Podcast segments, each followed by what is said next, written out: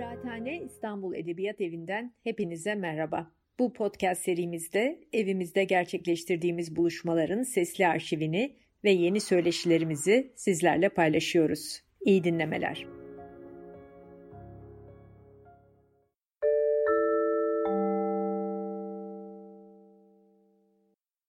Modernite ya da modernizm üstüne konuşmalarımın dördüncüsünde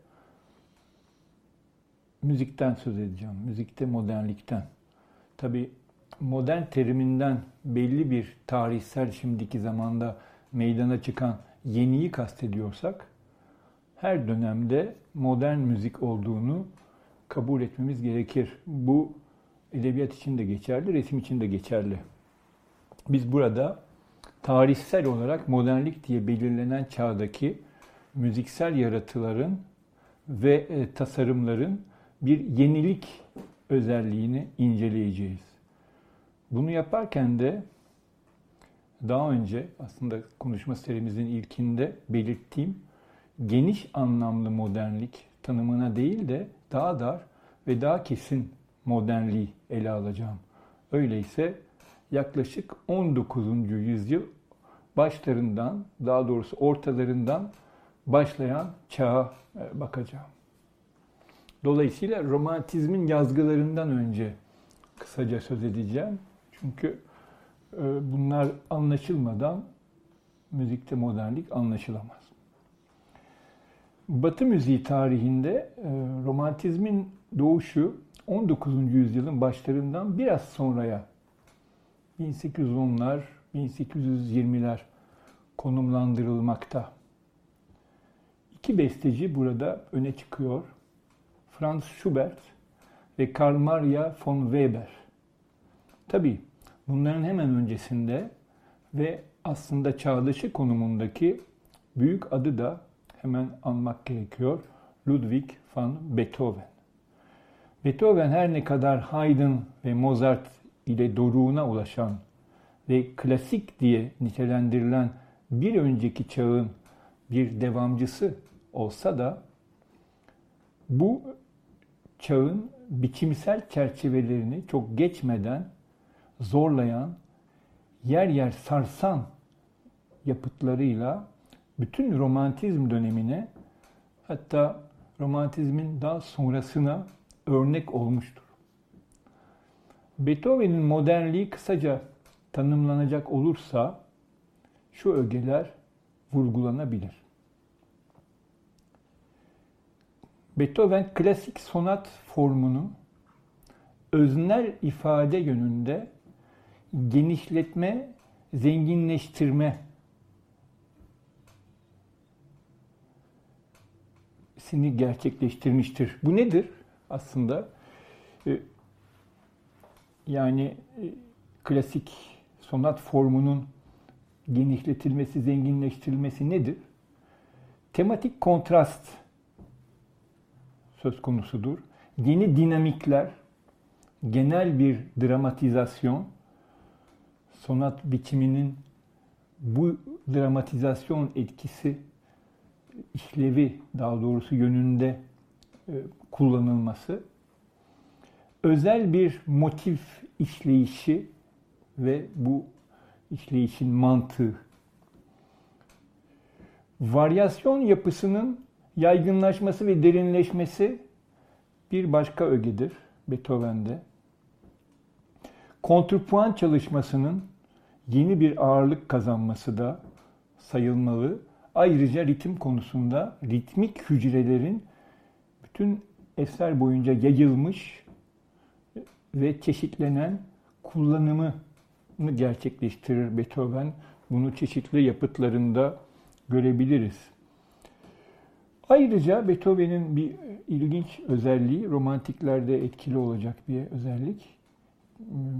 Hem anıtsal boyutlara, örneğin 3. E, senfonisi, Missa Solemnis adlı büyük korolu orkestralı e, vokal solistli eseri hayatının sonundaki son yaylı çalgılar dörtlüleri, Çekiş sonatı diye de anılan Hammer Klavir Opus 106 büyük sonatı, 29. piyano sonatı hem böyle yani bunlardaki gibi anıtsal boyutlara yönelmiştir Beethoven. Hem de tam tersi bir devinimle minyatür boyutları ele almıştır. Bunlar içinde tabii piyano bagatellerini sayabiliriz. Ee, hatta kimi anıtsal nitelikteki yapıtları mesela Diabelli varyasyonlarının piyano için Diabelli varyasyonların son büyük piyano eseridir Beethoven'in içindeki her bir e, çeşitlemenin, her bir varyasyonun yani bu eserin her bir parçasının parçanın bütününden yapısal bağımsızlığı söz konusudur. Beethoven'i böylece e, andıktan sonra hemen Schubert'ten söz etmeliyim. Aslında Schubert ilk romantik besteci olarak kabul edilmekte. E, Beethoven'den bir yıl sonra ölmüş. 1828'de 31 yaşında henüz ölmüş Schubert. Aslında genel olarak Schubert biçimsel tasarlayış bakımından Beethoven'in gerisinde sayılabilir. Modernlik açısından yani demek istiyorum. Ama onun kurucu katkısı romantizme etkisiyle tanımlanabilecek olan kurucu katkısı öncelikle Beethoven'in pek az işlediği küçük formlarda gerçekleşmiştir. En başta lead formu, yani şarkı e, formu, lead formunda, sonra da aslında piyanoda e, moment müzikolar, impromptüler, klavye stükler bunlarda. Ama sadece tabii kısa form söz konusu olmayacak Schubert'te. Başka bir e, etkisi de bir fark bu, getirdiği bir fark e, Schubert'in biçimsel e, görünüşün aslında önüne geçen bir olgu olarak daha sürekli bir bakıma aslında hipnotik diyebileceğimiz özel atmosferler yaratma yeteneği dir. Yani bu yetenek de bu özel atmosferler yaratma yeteneği de büyük boyutlu eserlerinde karşımıza çıkmaktadır. Mesela piyano sanatlarında, oda müziğinde, yaylı çalgılar dörtlüleri, ondan sonra piyanolu üçlüleri, ondan sonra son yılına ait o muhteşem e, beşlisi e, burada alınabilir. Bunlar da Beethoven'den daha farklı olarak çok e, sistematik neredeyse e, modülasyon yani ton geçkileri, ton değiştirmeleri kullanımı e, çok öne çıkıyor. Ve aslında tabii ki o hipnotik etki e, burada e, söz konusu. Yani bu hipnotik etkinin temelinde e, biçimsel olarak açıklayacak olursak e, uzun tematik işlenişler ve bunlara sonat kalıbı içindeki tekrarlar bulunmaktadır.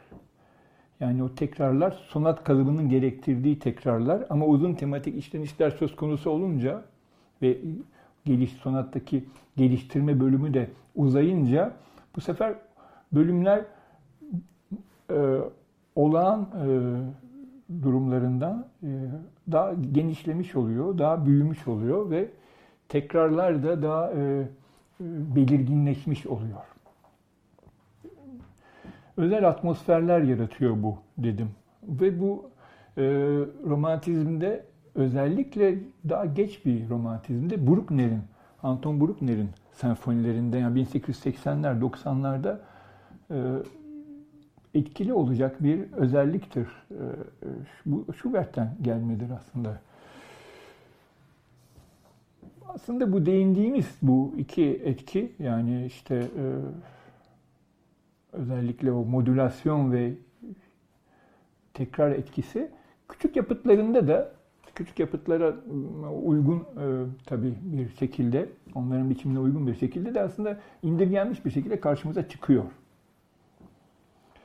Aslında bun, bunlarla bu modülasyon ve e, tekrarlar ya da hipnotik etki dediğimiz e, tarzıyla yine aslında romantizme e, temel olmuş bir olguyu e, ortaya çıkarıyor ve işliyor Schubert. O da duygulanımsal öznelliğin yani öznelliğin duygulanımsal tabanının, afektif tabanının e, ifadesi yönünde müziği ortaya çıkarıyor.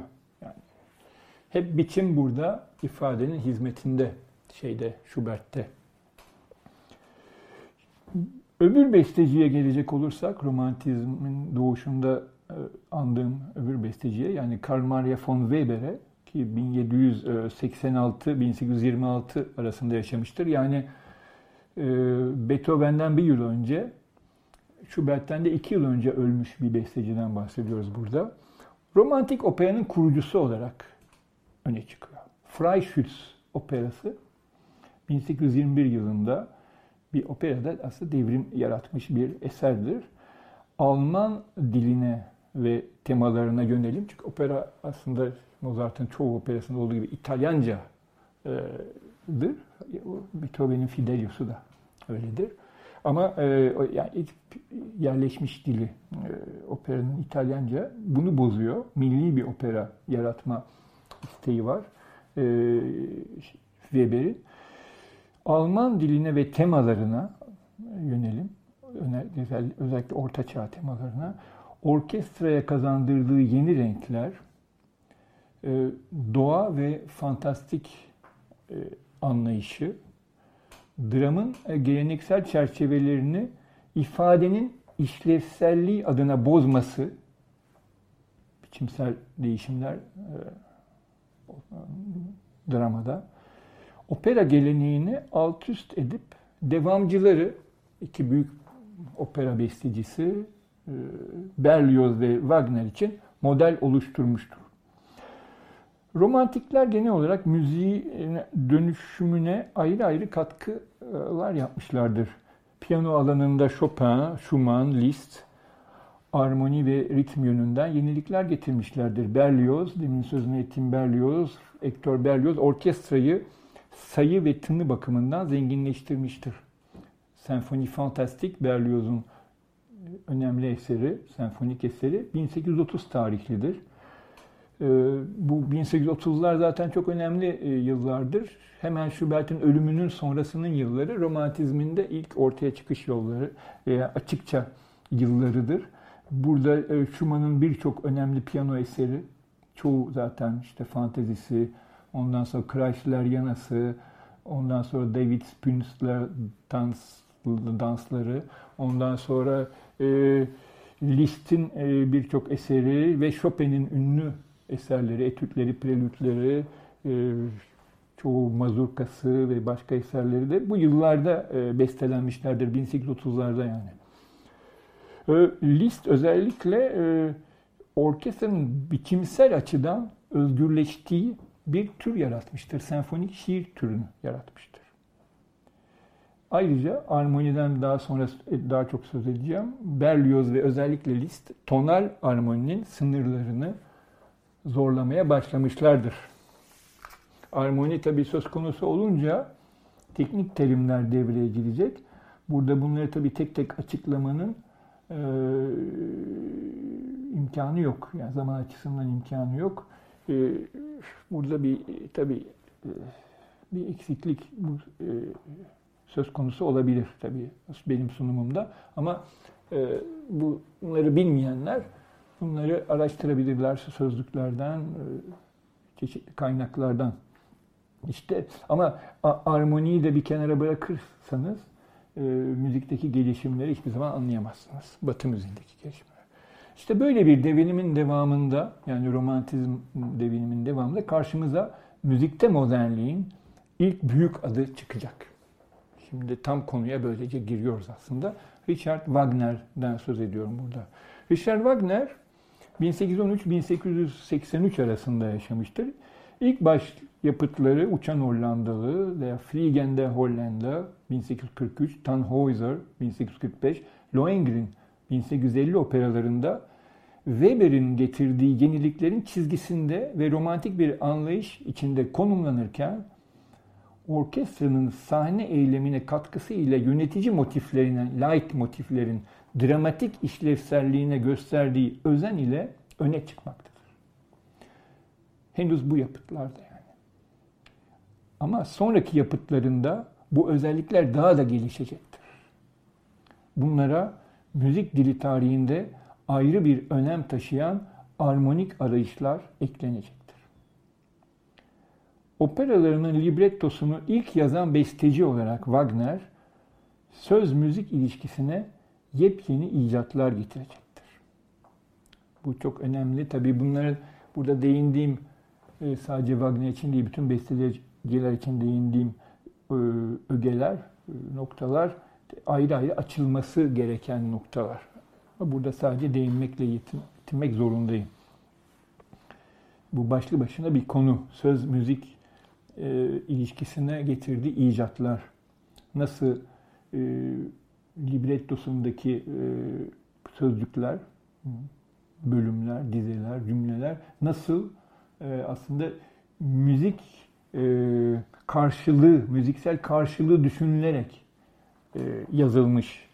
Bu çok önemli e, Wagner için. E, çok çağdaş bir müzikte bile e, düşünülen, çok e, uygulanan bir e, bir anlayış söz konusu. En yenilikçi yapıtı Wagner'in 1859'da tamamladığı Tristan und Isolde'dir. Tristan ve Isolde operası. Yapıtın eşsiz iş dengesi ve anlatım gücünün ötesinde e, müzikte modernliğin tarihi açısından en önemli katkısı kullandığı armonik dilin cüretidir. Bu, Liszt'in öncüsü olduğu kromatik dil, bu, bunu bari açıklayayım ya, yani bunda kromatik dil dediğimizde yarım tonların ard arda sıralanışı söz konusu ki bunların oluşturduğu topluluğa kromatik gam adı verilir. Evet. Bu, bu dil e, yani armonik dilin cüreti burada kromatik dili kullanmasıyla ta, tanımlanıyor. E, Liszt'in devamında çünkü Liszt bunları aslında senfonik şiirlerinde özellikle kullanmaya başlamıştı. Elbette henüz Liszt'te ve Wagner'de e, kromatik gamın kullanımı bu yarım tonların işlevsel eşitliği anlamına gelmemektedir. Buna göre diatonik gam yani majör minör gamlarda söz konusu olan e, tam ton, yarım ton sıralanışlarını belirten gam e, diatonik gam.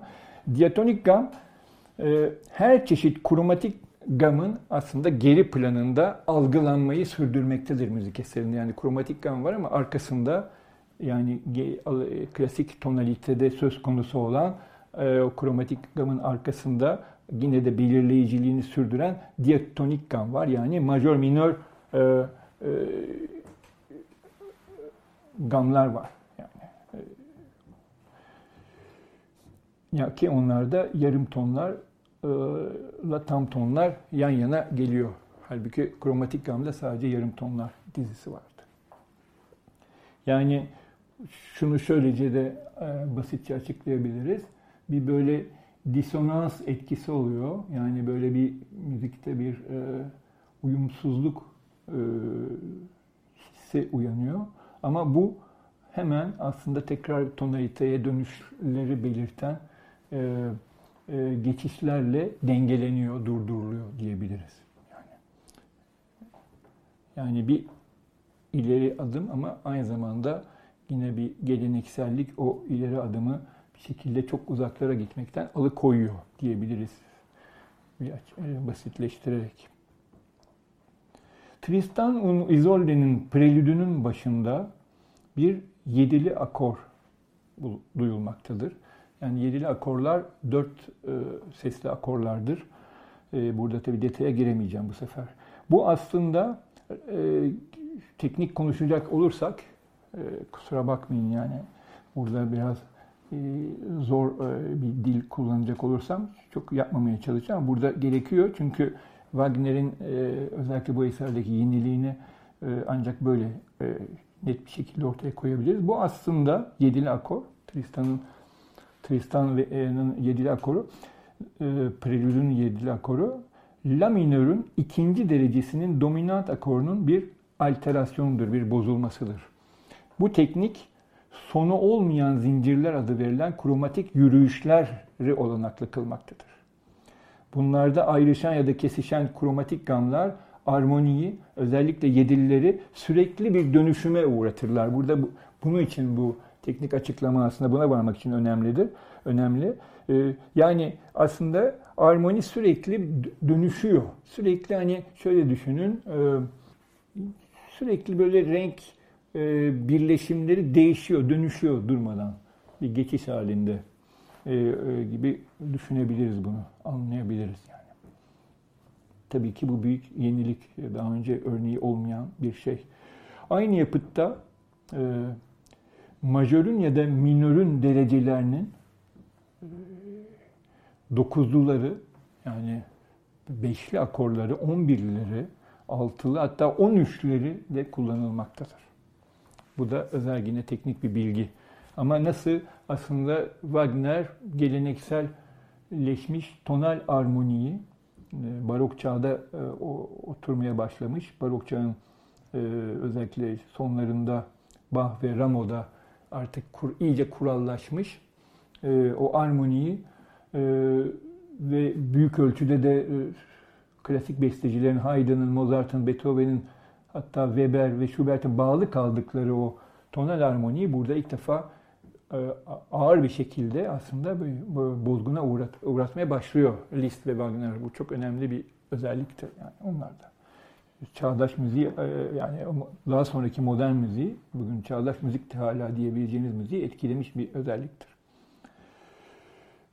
Ama ayrı ögelere de bakalım Wagner'de. Wagner'in Tristan'ında bu kromatik dil, kahramanların içinde bulundukları uç duygulanımları ifade ediyor. Yani aslında kromatik dil duygulanımın e, hizmetinde. burada bir parantez açabilirim. O, çok daha önceden e, Monteverdi'de ve onun çağında yani 16. E, yüzyıl sonu 17. yüzyıl başında e, madrigal türünde özellikle bu e, disonanslar, kromatik dile bağlı disonanslar aslında anlık olarak e, kullanılmıştı. Yani çok da hani sadece Wagner'e veya çağına, liste özgü bir olay değil kromatik dilin kullanımı. Ama çok anlık e, kullanımlardı bunlar. E, Wagner'de tabii ee, ki uzun bir aradan sonra da bu sistemleşiyor. Yani sistemleşmiş bir kullanım söz konusu, genişlemiş bir kullanım söz konusu. Burada yani o iki çağ arasında bir bağlantıyı da kurabiliriz ama e, bu bağlantı çok böyle e, e, bir özdeşlik anlamına tabii ki gelmiyor. E, parantezi böylece kapıyorum şimdi. E, Wagner'in e, Tristan'ında diyordum, kromatik dil kahramanlığı içinde bulundukları uç duygulanımları ifade ediyor. Yapıt, yani Tristan ve Isolde, e, özellikle üçüncü perdesinde baş kahramanın bilinç gidiş gelişlerini, ölüm ile yaşam, umutsuzluk ile umut arasındaki salınımlarını işaret ederken sessizliklere, uzaktan gelen seslere, bunların arasında da üçüncü e, perdenin başında ki çok muhteşem enstrümantal e, prelütte duyduğumuz bir çoban ezgisine e, İngiliz kornosuyla çalınan bir e, çoban bir oba türüdür yani bildiğimiz korno bakır korbo, korno değil. Bir çoban ezgisine yer veriyor. Yani bu özellikle çok müzik tarihinde sessizliğin böyle bu kadar dramatik bir işlevsellik içinde bu kadar yaygın kullanımı e, ve aslında müziğin kendisinin bir çeşit e, duygulanımsal e, coğrafya e, ya da uzaysallık e, yansıtması, belirtmesi hiç e, görülmemiş bir, e, bir yenilik aslında. Çok üst düzey bir yenilik. Ee, çok müthiş bir üçüncü perdedir bu. Ve gerçekten burada bilinç, bilinç dışı konuları e, ki Wagner'de de e, bu başka operalarında da söz konusu bilinç, bilinç dışı konusu e, çok açık bir şekilde ortaya konulmaktadır. bilincin salınımları da diyebiliriz burada. Da bilinç dışının aslında dramın neredeyse bir konusu, bir e, öznesi e, durumuna gelmesi e, söz konusudur burada. E, bu yapıtta Wagner'in aslında diğer yapıtlarında olduğu gibi kozmik boyut öznelliğin uç duygulanımlarını yansıtan, çerçeveleyen, konumlandıran bir dış durumundadır. Wagner'in diğer bir e, büyük başyapıtı, projesi ve gerçekleşmesi yaklaşık 25 yılı kapsamış olan, yani 1848 ile 1874 arasını kapsamış olan bir daha küçük operadan, prolog dediği ve üç büyük operadan oluşmuş Nibelungenlerin yüzüğüdür. Ring diye de e, anılabilir bu. Diğer üç yapıttan daha kısa olan prologun Rheingold'un girişindeki orkestral bölüm başlı başına bir müzik olayıdır. Burada bir mi bemol majör akoru gitgide büyüyen bir uğultu tarzında tam 136 ölçü boyunca kendini duyurmaktadır. Bu Ren Nehri'nin öyleyse su ögesinin motifidir. Yapıtın başka motifleri de bundan türemektedir yapıt boyunca. Wagner bu dörtlü yapıtında yani dört operadan, dört eserden oluşan yapıtında tetralojisi deniyor buna. Tetralojisi deniyor. Light motivlerin kullanımını en yetkin düzeye getirmiştir artık. Bunlar yapıt boyunca dramatik anlatının gerektirdiği yerlerde sürekli biçim değiştirerek karşımıza çıkarak anlatının dönüşen devamlılığının müzikal karşılığını oluşturmaktadırlar. Teknik yönün ötesinde Wagner'in tetralojisi metafizik bir bakış açısı sunmaktadır. Mitolojik temsilin oluşturduğu arkaik çerçeve felsefi bakımdan modern bir sunumu kapsamaktadır. Tanrıların, öyleyse tanrısallığın insan özgürlüğü karşısındaki yenilgisini, çöküşünü, sonunu ortaya koymaktadır. Yapıt bu yazgıyı ortaya koyarken kahramanların psikolojik portrelerini, bulundukları farklı toplum ve aidiyet katmanlarını hesaba katarak incelikli bir tarzda çizmektedir. Her kahraman hem grubu temelindeki kendi çıkar açışının hem de özel karakterini iyicil ya da kötücül nitelikteki zaaflarını sergilemektedir. Böylece 20. yüzyılın eşiğine gel, geliyoruz. Burada tabi Bruckner'i de anmak gerekirdi. Ee, daha başka bestecileri de anabilirdik. Fransa'da mesela bir César Frank'ın etkisini burada belirtebilirdik. Ee, milli okulların e, Orta Avrupa'da ve Rusya'da ortaya çıkışından söz edebilirdik. Ruslardan söz ederdik. Rus beşlilerinden. Ee, yani işte Rimski-Korsakov, Borodin'den, ondan sonra tabii ki Mussorgsky'den. Ee, ama e, burada tabii ki buna çok vaktimiz olmayacak. Zaten Mussorgsky'den biraz e, Debussy e, ile ilgili söz edeceğiz. Şimdi Debussy'yi burada ele alıyorum. Claude Debussy, 1862-1918. 20. yüzyılın eşiğinde müzik dilini yepyeni bir boyuta taşımış olan bestecidir. Wagner'in kromatik armonilerinden esinlenmiş olmakla birlikte demin değindiğim Mussorgsky'nin aralık oyunlarından, akorsuz müziğinden, modal çeşitliliğinden ve bunların doğurduğu armonik özgünlükten etkilenmiştir. Tınıya ve ritmik ögeye incelmiş bir özen göstermiştir. Bu özen tabi Berlioz'da e, da var, şeyde de var, e, tabi Wagner'de de var ama bu e, tını arayışına e, Debussy bir ilginç bir uzak doğu etkisini ekliyor. Hem de erken karşılaştığı bir örnekten yola çıkarak. O da 1889'daki Paris'te gerçekleşen evrensel sergide bir Java müziği topluluğu geliyor ve onun müziği ve onun tınıları Debussy'yi aslında basbaya büyülüyor ve etkisi ta yapıtın sonuna kadar onda kendini gösterecek. Yani bir uzak doğuya açılma e, durumu da söz konusu e, Debussy ile birlikte. 1902'de sahnelenen ve e, sembolist Belçikalı yazar e, Maurice Maeterlinck'in e, dramını işleyen Peleas et Mélisande operası opera tarihinin başyapıtlarından biridir. Bu operayla Wagner'in uç ifadelerinden ve metafizik yüksekliklerinden yeryüzünün aslında yalın, insani, çağrışımlarla yüklü gizemine geçmiş bulunmaktayız. Yani bir e, metafizik aslında ifade rejiminden diyelim, şey rejimine düşüyor. Daha insani bir e, ifade rejimine bir iniş söz konusu. E, tanrılar, e, büyük mitolojik kahramanlar e, yok. Daha böyle e, yalın bir ortam ama gizemini e, kaybetmemiş bir yalınlık söz konusu. Tam o çağdaki e, empresyonizme de yakın olmuş bazı ressamların resimlerindeki Odilon Rodin'un örneğin Puvis de Chavan'ın resimlerindeki o sembolist modernizm e, burada bu eserde de kendini karşımıza çıkarıyor. Müzik müzik terimleriyle tabii e, çıkarıyor. Müzik dilinde çıkarıyor.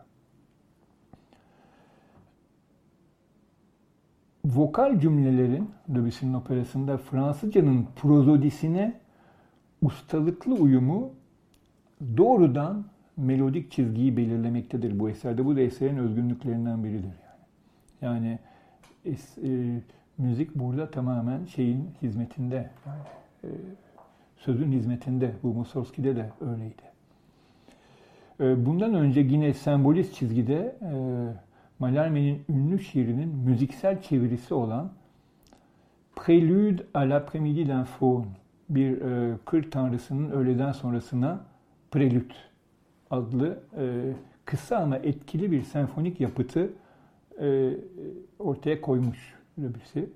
Bu yapıt devingen biçimiyle ve yine özel tını arayışlarıyla öne çıkar. Aynı tarzı sonraki büyük orkestral yapıtları Trois Nocturnes 1897-98, La Mer, Deniz 1905, Trois Images pour Orchestre, orkestra için 3 imaj 1908-1909 ve son e, senfonik müziği olan e, bir bale müziği Jeu oyunlar 1914. Bunlar bu eserler bu e, e, şeyi e, bu tarzı sürdürüyorlar. Geliştirerek sürdürüyorlar yani. Bu son yapıt müzik dilinin yoğunluğu yani jeu, müzik dilinin yoğunluğu e, tını ve ritim alanındaki icatlarıyla Debussy'nin modernizminin uç noktalarından birini oluşturur. Debussy bu yeniliklerini piyano alanında da görkemli bir tarzda sergilemiştir. Estampe 1903, Image 1 ve 2 1905-1907 ve en başta Prelütlerin iki kitabı 1910-1913 ayrıca son başyapıt Etüd 1915 piyano yazısını tamamıyla yenilemiştir. Öncüsü kim diyeceksiniz? Tabii Liszt ve Chopin burada e, tabii ki etkilemiştir Debussy'yi ama apayrı bir e, bir anlayış getirmiştir piyano yazısına. Piyano küçük formun kapsamında Debussy'nin armoni, ritim, tını alanındaki çeşitli deneyimler, deneylemeler yapmasını e, sağlayan bir aracılık oluşturmuştur. Debussy'nin çoğu yapıt başlığında karşımıza çıkan doğa ögeleri, örneğin prelütlerdeki kar üstünde adımlar, birinci e, kitapta, e, birinci kitabın beşinci parçası sisler ya da örü yapraklar, ikinci kitabın birinci, ikinci parçaları ya da Nocturne'daki bulutlar ve elbette Lame e, gibi eserler. Ondaki temel bir yönelimi ortaya koymakla birlikte yani doğa aslında doğaya e, bir açılmayı ortaya koymakla birlikte müziğinin resim tarzı bir betimleyiciliğe, indirgenmesi kolaylığına yol açmamaları. Bu yüzden aslında Debussy'nin müziğine bir e, ressamlarla, çağdaşı ressamlarla bir karşılaştırma yaparak, benzetme yaparak e, empresyonist de denebilmiştir. Hala denenebilmektedir. Ama bunun da sınırları bence çok ortaya konulmalıdır. Çünkü apayrı sonuçta e, bir anlayış e, söz konusudur e, Debussy'de. Sadece bir bitimleyicilik, sadece bir doğanın bitimlemesi ve doğal unsurlara doğru bir yani ışık gibi, işte renk gibi, ondan sonra biçimlerin işte ele alınışı gibi bir bir söz bir bir bir durum söz konusu değil tabii e, Debussy'nin müzik dilinde. Böylece Debussy Schönberg'den önce tonal müzikten hatta akor armonisinden ilk uzaklaşanlardan biri olmuştur. Elbette tonaliteye e, tamamıyla sırt çevirdiği söylenemez onun da Wagner gibi. Ama müziğindeki yeni sentez tonaliteyi hem genişletmiş hem de yer yer onu örtmüş ya da unutturmuştur. Müziğe getirdiği büyük özgürlük ve yeni yaratı olanakları günümüze dek bütün 20. yüzyılı derinden etkilemiştir. Hala Debussy'nin etkilerini bugünkü bazı çağdaş Fransız bestecilerinde uzaktan da olsa bazen e, fark ediyoruz. Mesela Hugues Dufour'da, ondan sonra diyeyim, e, şey, Manoury'de, Philippe Manoury'de, bugünkü bestecilerden söz ediyorum. E, Luc-André d'Albavi'de falan yani bulunabilir. E, herkesi etkilemiş bir bestecidir aslında. Sadece tabi Alman, e, e, Avusturya ve Alman ekolleri kendi tarzlarını da e, modern müzikte ortaya koyacaklardır ve tabii ki burada hemen modern müzikle birlikte anılan e, belki yani resim tarihinde e, bir Kandinsky neyse ilk Sovyet resmi tasarlayan yapan kişilik neyse Schönberg'de o müzikte o büyük bir devrimi, radikal bir kopuşu gerçekleştiren isim olarak burada hemen anılmalıdır. Avusturyalı aslında besteci Arnold Schönberg. Wagner'in etkisi senfonik müzikte Anton Bruckner'de, Lied alanında, yani Hugo Wolf'te, Fransa'da ilk dönemiyle Debussy'de, César Frank'ta, Emmanuel Chabrier'de, Vincent Dandy'de, Rusya'da hatta Alexandre Scriabin gibi bestecilerde yine e, Alman dünyasında Richard Strauss'un senfonik şiirlerinde ve ilk operalarında kendini göstermiştir. Yani Wagner'in etkisi çok büyük olmuş. Yani Ruslardan Fransızlara kadar, Almanlara kadar yine herkese etkiliyor. İlk yapıtlarında Wagner'in etkisini yansıtan bir başka besteci ama ilk yapıtlarında yansıtıyor. 20. yüzyıl modern müziğinin e, kurucularından Arnold Schönberg olmuştur. 1874-1951 yılları arası yaşamıştır Schönberg. İlk Schönberg, Wagner'den genel olarak kromatik müzik dilini ve kendi deyimiyle temaların e, ifadeye göre özel kullanımını sesler ile akorlar arasındaki akrabalığı, temalar ile motifleri bağımsız varlıklar olarak tasarlama olanağını almıştır. Bu olanak onların kimi armonilerle disonant tarzda üst üste gelmesini sağlamaktadır. Ama besteci aynı zamanda Brahms'tan ölçülerin sayısının düzensizliğine, müzik figürlerinin her birini en uç sonuçlarına götürme eğilimini, sistematik tasarımı ve müzik dilinin ekonomisini aldığını da kendisi belirtmiştir. Schönberg'in o çağda birbirine karşıt diye tanımlanan, hatta iki ayrı ekole ayrılıp aralarında sürekli polemikler oluşan bu iki etkiyi bir araya getirmesi onun armonik özgürlüğe, biçimsel yeniliklere ve sistematik düşünceye aynı andaki açıklığını gösteriyor. Armonik özgürlük, biçimsel yenilikler ama sistematik düşünce. Deneysellik ve sistematik akıl böylece onun yapıtının birbirine bağlanan iki özelliğini oluşturacak. Schönberg'in ilk dönem yapıtları arasında yaylı altılı için Verklärte Nacht Opus 4 1899 solist, orkestra ve koro için anıtsal Gure Lieder 1900'de yazılıp orkestrasyonu ancak 1911'de biten eser ve tek bölümden oluşmuş Opus 7 birinci yaylı çalgılar dörtlüsü 1905 anılmalıdır. Yaklaşık 45 dakika sürüyor bu eser. Bu yapıttan hemen sonra yazılmış olan Opus 9 Birinci Oda Senfonisi 1906 modern müziğin tarihinde önemli bir adım oluşturmaktadır. Tek bölümden oluşan yapıt sıkı bir biçimsel şemaya dayanan yoğunluğunun ötesinde ilk kez klasik tonalite kavramını açık tarzda aşan melodik ve armonik ögeler içermektedir. Yani aslında Tristan'da fark ettiğimiz e, daha sonra e, Debussy'de karşımıza çıkan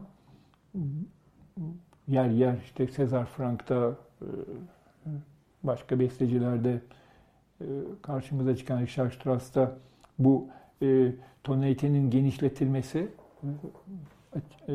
ve aslında bozulması ve onun dışına çıkılması burada ilk defa çok açık seçik ortaya konulmaktadır. Bu e, birinci Oda Senfonisi'nde. Bunlar nedir bu armonik ögeler? Dörtlü e, serilerinden ya da tam tonlar gamından türemiş oluşumlardır.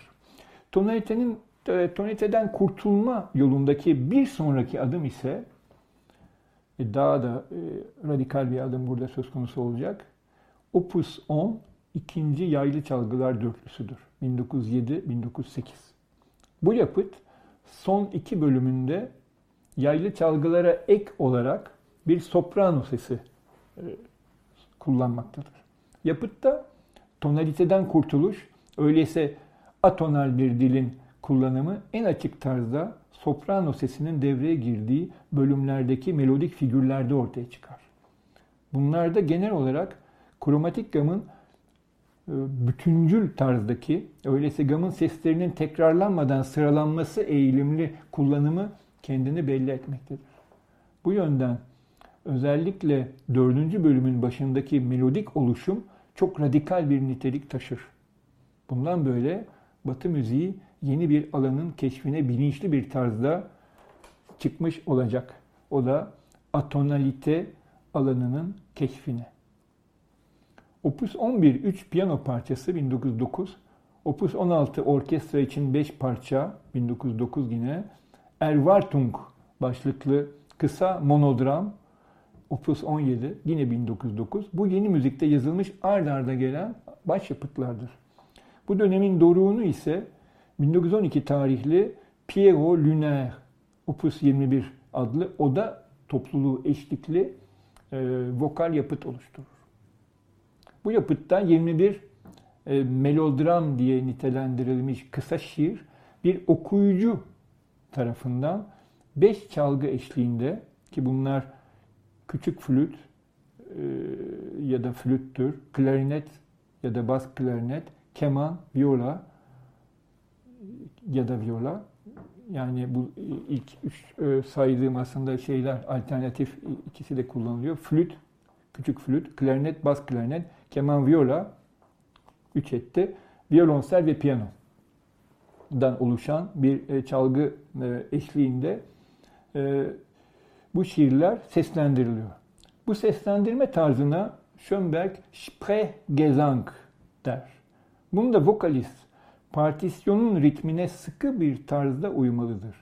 Ama e, Sprechgesang'ın e, anlamına geldiği konuşulmuş melodi sesin yüksekliğini, notasal değerini işaret eder etmez onun onu inici ya da yükselici tarzda terk etmek zorundadır.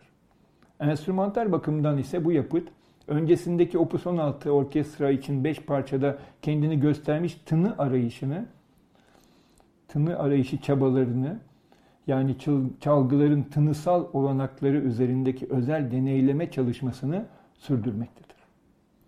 Schönberg bu deneyleme alanına Klangfarben Melodie, tınılar e, e, melodisi ya da ses renkleri melodisi tam çevirisiyle adını vermiştir. Bundan sonraki e, döneminde Schönberg uzun araştırmalar sonucunda atonal alanın sistemleştirilmesi yönünde temel bir adım atacaktır. Bu yeni anlayışın ilk yapıtları 1923-1924 yıllarında ortaya çıkar. Bunlardan ilki Opus 23 Piyano için 5 parça. 1920-1923'te yazılmış. Bunlar. Bunu oda topluluğu ve bariton için Opus 24 Serenat 1920-1923 izler. Schönberg'in getirdiği ilke müziksel bir diziselleşme, serializasyon ilkesidir. Buna göre temel bir ses serisinden melodik ve armonik figürler elde edilecektir. Böylece Opus 23'ün son parçası bütün müziksel figürlerini kromatik bütünün oluşturduğu 12 seslik bir seriden türetmektedir. Bu tasarımın olgun tanımında temel seri ritmik olarak dönüştürülme, baş aşağı edilme, Fransızların renversement dedikleri, beşlide sunulma, geri döndürülme ya da tersine çevrilme, recurrent denilen biçim olanaklarına sahip olacaktır. Böylece müzik yapıtı bu olanakların toplu kullanımıyla oluşturulacaktır. Yani elde bir seri var, seri elde ediliyor. Kromatik gamın seslerinden oluşmuş. Bir seri, bu seride hiç bir ses bir, bir diğerini e, e, yani bir, bir ses e, tekrar etmiyor seri kapsamında. Hep farklı seslerden oluşmuş bir seri söz konusu ve bütünü kapsıyor kromatik e, gamın. Ve bunların da e, bir takım işlemlerden geçilmesi ön, e, öngörülüyor. Onlar da tekrarlarsam bunlar e, müzik müzik eseri yani ritmik olarak dönüştürülebiliyor. E, baş aşağı ediliyor, edilebiliyor bu e, notalar, serideki notalar. Beşlide sunuluyor. Geri döndürülebiliyor. E, bunlar da işte müzik eserini e, oluşturan olanaklar.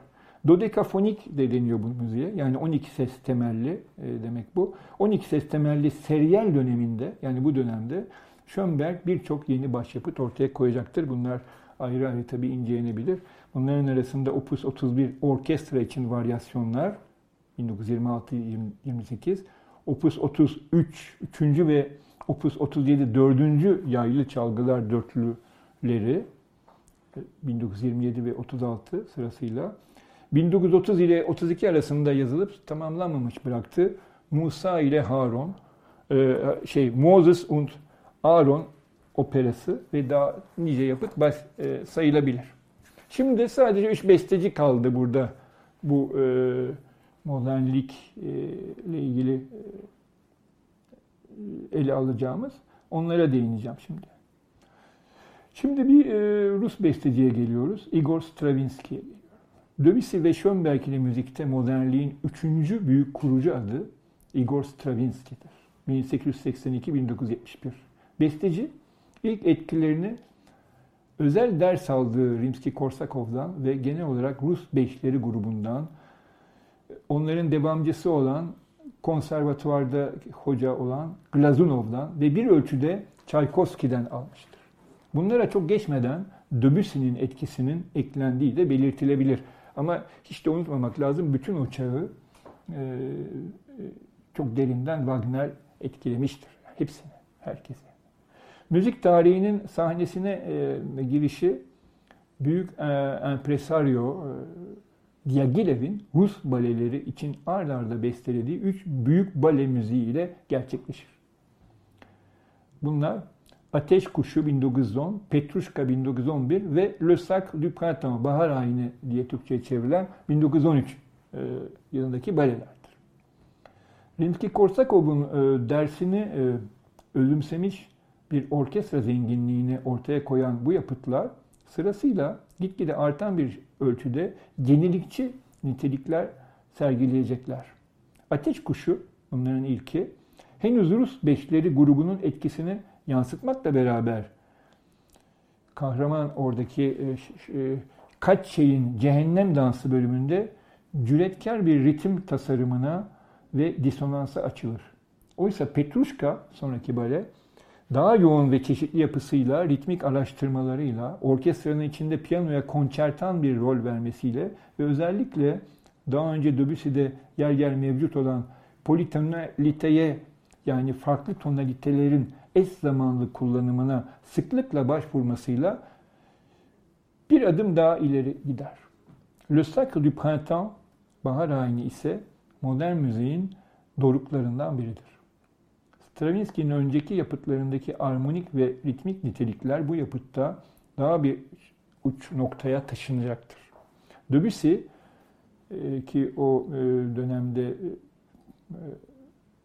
Stravinsky Paris'te Debussy ile de tanışıyor. Debussy'ye çok saygı duyuyor. Tanışıyorlar hatta ilk kez e, daha eser daha orkestrasyonu bitmeden 450 piyano için e, birlikte bu eseri e, yorumluyorlar özel olarak Debussy ve Stravinsky. Debussy çok şaşırmış tabii ve eserin hem büyülenmiş eserden etkilenmiş hem geçildiğini hissetmiş. Biraz bir rahatsızlık da duymuş ve bu eserin vahşiliğinden söz etmiş Debussy.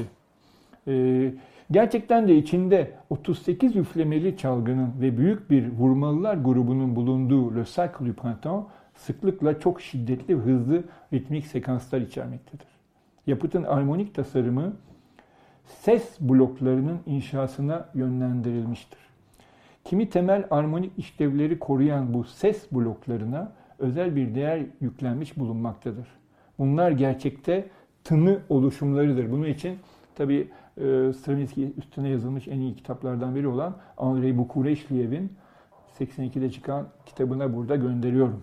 E, aslında armonik yapıyı e, bu şekilde ses blokları e, kavramıyla e, açıklıyor. Ama yapıtın en büyük yeniliğini ritmik yaratıya tanıdığı ayrıcalık oluşturmaktadır. Burada önceki iki balye müziğinde karşımıza çıkan ritmik özellikler daha da geliştirilmiş durumdadır. Bunlar senkop kullanımından, simetrik olmayan ritimlerden, vurguların yer değiştirmelerinden, sürekli kopmalardan, terner ve biner ölçü karşıtlıklarıyla kurulmuş ritmik desenlerin eş zamanlılığından, öyleyse poliritmi denilen ögeden oluşmuştur. Büyük çağdaş besteci Olivier Messiaen, ünlü bir analizinde Le Sacre du Printemps"'daki ritmik yaratıyla ilgili ritmik şahsiyetlerden söz etmiştir. Bunlar yapıtın belli bir yerinde bir çeşit bireylemeler olarak ya da bireyler de diyebiliriz olarak doğup varlıklarını belli bir süre devam ettirdikten sonra kaybolarak yerlerini yenilerine bırakırlar. Stravinsky, Rus dönemi denilen bu ilk döneminde başka önemli yapıtlar da ortaya koyacaktır. Aslında Le Sac du Printemps"'dan sonra bu dönem içinde büyük orkestradan uzaklaşıp özgün formasyonlara yönelmiştir. Henüz Le Sac du Printemps"dan bir yıl öncesi tarihli, 1912 tarihli Trois Poésies de la Lyrique Japonaise, Japon lirik şiirinin üç şiiri, insan sesiyle küçük bir çalgı grubunu birleştiren, yoğun ve Schönberg'in aynı yıl seslendirilen, demin değindiğim Piero Lunaire'ine yabancı olmayan bir yapıttır. Sonrasında bürlesk bir anlatı olan Renard, 1917, Tilki yani, L'Histoire du Soldat, Askerin Öyküsü 1918 ve asıl büyük bir başyapıt sayılması gereken ve 1914'te başlanılıp ancak 1923'te e, orkestrasyonu tamamlanan Nos düğün gelmektedir. Rusçadaki bir köy düğününü konu alan bu yapıt, koro, dört piyano ve vurmalı çalgıları bir araya getirir. Burada Le Sac du Printemps"'daki ritmik ve armonik zenginliğin geri döndüğü özel bir kontrpuan becerisinin ortaya konulduğu, ayrıca piyanoların ve vurmalı çalgıların aracılığıyla benzersiz tını ve rezonans deneylerinin gerçekleştirildiği belirtilmelidir. Nos'un tamamlanmasından da önce 1919'daki Pulcinella balesi ile birlikte Stravinsky yeni bir döneme, neoklasik denilen dönemine girmiştir. Bu kez daha az yenilikçi olan geçmiş bestecilerin üslubuna dönüp bu balede örneğin Pergolesi'ye, sonra Baha, başka eserlerde Tchaikovsky'ye, Rossini'ye vesaire bu geçmiş bestecilerin üslubuna dönüp bu üslubu modernleştirme yoluyla yeniden üretmekten oluşmuş bir tarz söz konusu olacak. Yapısal olarak bu tarzın ögeleri çeliştirilen diatonizm, yalanlanmış tonalizm, konsonansın antitezi ve gölgesi olarak kullanılan disonans, periyodik niteliği sürekli olarak çiğnenen bir ritim olarak tanımlanabilir. Stravinsky 1950'li yılların ortalarında yeni bir dönemeç gerçekleştirip bu kez Anton Weber'in yapıtlarını keş, e, yapıtlarının keşfinin etkisiyle e, önceden reddetmiş olduğu seryal yani dizisel tarza yönelecektir. Bu son tarzında özgün biçimsel kurgular aracılığıyla özellikle ruhani içerikli büyük yapıtlar ortaya koyacaktır. Yaşlılık dönemi yapıtları bunlar. Canticum Sacrum 1956, Treni 1958, Requiem Canticles 1966 gibi yapıtlardır bunlar. Son balesi Agon'da, 7 dansçı için Agon, e, e, Balanchine için beslenen, e, koreograf Balanchine için beslenen Agon'da bu döneme ait bir başyapıttır 1957 tarihli. Başka öncülerle bitiriyorum burada. İki büyük öncü var. Özellikle 45 sonrası müzikte çok büyük etkileri olan, özellikle birincisinin demin değindim Stravinsky'nin son dönemini etkileyen besteci olarak veya hatta belirleyen besteci olarak e, Weber'den bahsedeceğim önce ve sonra da Berg'ten. E, kısaca tabii hani e, başka bestecilere de burada değinmem gerekiyor. Yani müzikte modernliğin başka başat adları Weber ve Berg'ten ele alacağım bu iki besteciden Başka tabii ki Bela Bartok, Edgar Varese ile etkisi belki bunlardan biraz daha az olmuş ama önemi çok büyük olan Charles Ives, Amerikan Charles Ives, yine Fransız Maurice Ravel, Fransız Darius Milhaud, Alman Paul Hindemith, hatta Çek Le, e, Leos Janacek ile Sergey Prokofiev'tir. Burada vakit yokluğundan tabii sadece ikisini anıyorum. Anton Weber 1883-1945 arası yaşamıştır. Schönberg'in öğrencisi ve dostu olmuş, birincisinin açtığı yollardan, atonalite ve sonra dodekafonizm yollarından tarihsel olarak onun hemen ardından gitmiştir. Opus 5 yaylı çalgılar dörtlüsü için 5 bölüm 1909, Opus 6 orkestra için 6 parça 1910, Schönberg ile aynı yıllarda atonal alanın keşfine çıkmış önemli yapıtlardır. Weber'in özgünlüğü küçük forma özel ilgi gösterip üst düzey yoğunlukta süresi oldukça kısa ve tını arayışını öne çıkaran yapıtlar vermek olmuştur. Bu tarzını ilk başta seryal yönteme geçmeden önceki atonal döneminde sergiler. Yoğunluk ve sıkılık anlamına gelen bu yazı ekonomisi onun seryal dönem yapıtlarında genişleyerek sürmüştür. Bu dönemi 1924-1925 tarihli Opus 17 üç dinsel halk liidi başlatır. Bu yeni arayış kısa süre içinde bir müzik doruğuna erişecektir. Opus 20 Yaylı Çalgılar Üçlüsü 1927. Bundan böyle Weber yeni dodekafonik sistemi büyük bir icat ve ifade gücüyle uygulamaya koyacaktır. Tonal armoniye ve eski barok ya da klasik dönem biçimlerine yer yer başvurmaktan kaçınmayan dostları Schönberg ve Berg'den farklı olarak Weber hep yeniliği hedeflemiş bir bestecidir. Bu yönde hep gelişen deneysel bir yol izlemiştir. Son yapıtı olan Opus 31 ikinci kantatına kadar yalnızca birbirinden özgün başyapıtlar bestelediği söylenebilir.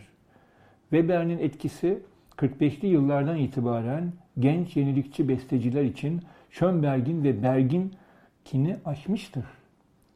Bakınız burada tabii büyük e, besteciler olan Boulez'e, e, Maderna'ya, Berio'ya, Nono'ya, Stockhausen'e yani avantgard denilen bestecilere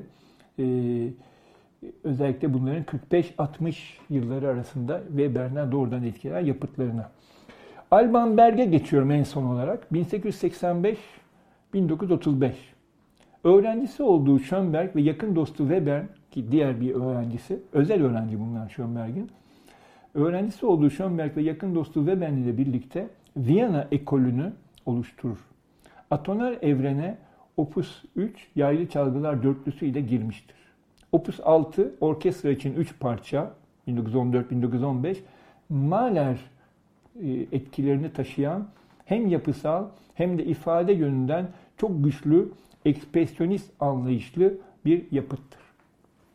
Bu atonal dönemde Schönberg'in ve Weber'in birçok yapıtının da uç bir öznelliği yansıtması bakımından ekspresyonist olarak tanımlanabileceği belirtilmelidir. Burada Mahler'le ilgili çok kısa bir parantez açayım. Mahler e, Viyana'da e, bu özellikle Schönberg ve iki öğrencisi e, Weber ve Berg'le dostluk kuruyor ve onların ilk denemelerini destekliyor. Ünlü bir müzik otoritesi olarak genelde de dışlanmıştırlar. E, çok da onları savunan önemli bir kurumsal isim olmamıştır o dönemde. Bunu da hatırlatmak gerekir. Alban Berg 1917-1921 yılları arasında Büchner'in ünlü dramına dayanan Wozzeck operasını besteliyor. 1925'te Berlin'de sergilenecek olan bu operaya, opera tarihinde bu opera e, opera tarihinde bir devrim niteliğinde ve 20. yüzyılın başyapıtlarından biri sayılmalıdır. Ekspresyonist bir ruhla yazılmış ve konusu aşırı trajik olan bu atonal operanın yapısı barok ve klasik müziğin formlarının yani pasacaglia, varyasyon, sonat gibi formların sıkı bir işlenişine dayanmaktadır. Bu yapıtta Berg yer yer Schönberg'in icat ettiği Sprechgesang tarzını kullanmıştır. Bu yapıttan sonra bir ölçüde seryel olan sıkı ve karmaşık bir yapıya sahip keman, piyano ve 13 çalgı için oda konçertosunu besteler 1924-1925. Berg'in dodekafonizme geçişi yani 12 e, sesli e, dizisel müziğe geçişi e, bu yapıttan sonra olacaktır. 1925'teki bir lead ile gerçekleşecektir. Sonra büyük bir başyapıt geliyor. Yaylı Çalgılar Dörtlüsü için Lirik Suite 1925-1926. Bu yapıtta da Berg, Wozzeck'te olduğu gibi klasik şemaları büyük bir ifade gücünün hizmetinde ve modern olarak kullanmaktadır. Bunun ardından ölümüyle yarım kalan bir operayı bestelemeye başlayacak. O da Wedekind, ekspresyonist aslında dram yazarı Wedekind'in e, eserinden e, Lulu e, operası 1928-1935 arası. Yarım kalan ama aslında üçüncü e, perdesini, son perdesini aslında büyük ölçüde bestelemiş, orkestrasyonu tam yapmamış ve bu epey sonra 1978'de yanılmıyorsam e, Avusturyalı besteci Friedrich Cherha tarafından tamamlanacaktır ve aynı yıl ya da o yıllarda e, Bulez'in yönetimiyle ilk defa sahnelenecektir. Son bitmiş olan e, iki bölümlü bir meleğin anısına ait alt başlıklı keman konçertosu 1935 yer yer tonal değerlere ve belli bir romantizme dönen duygulu ve çok çarpıcı bir yapıttır.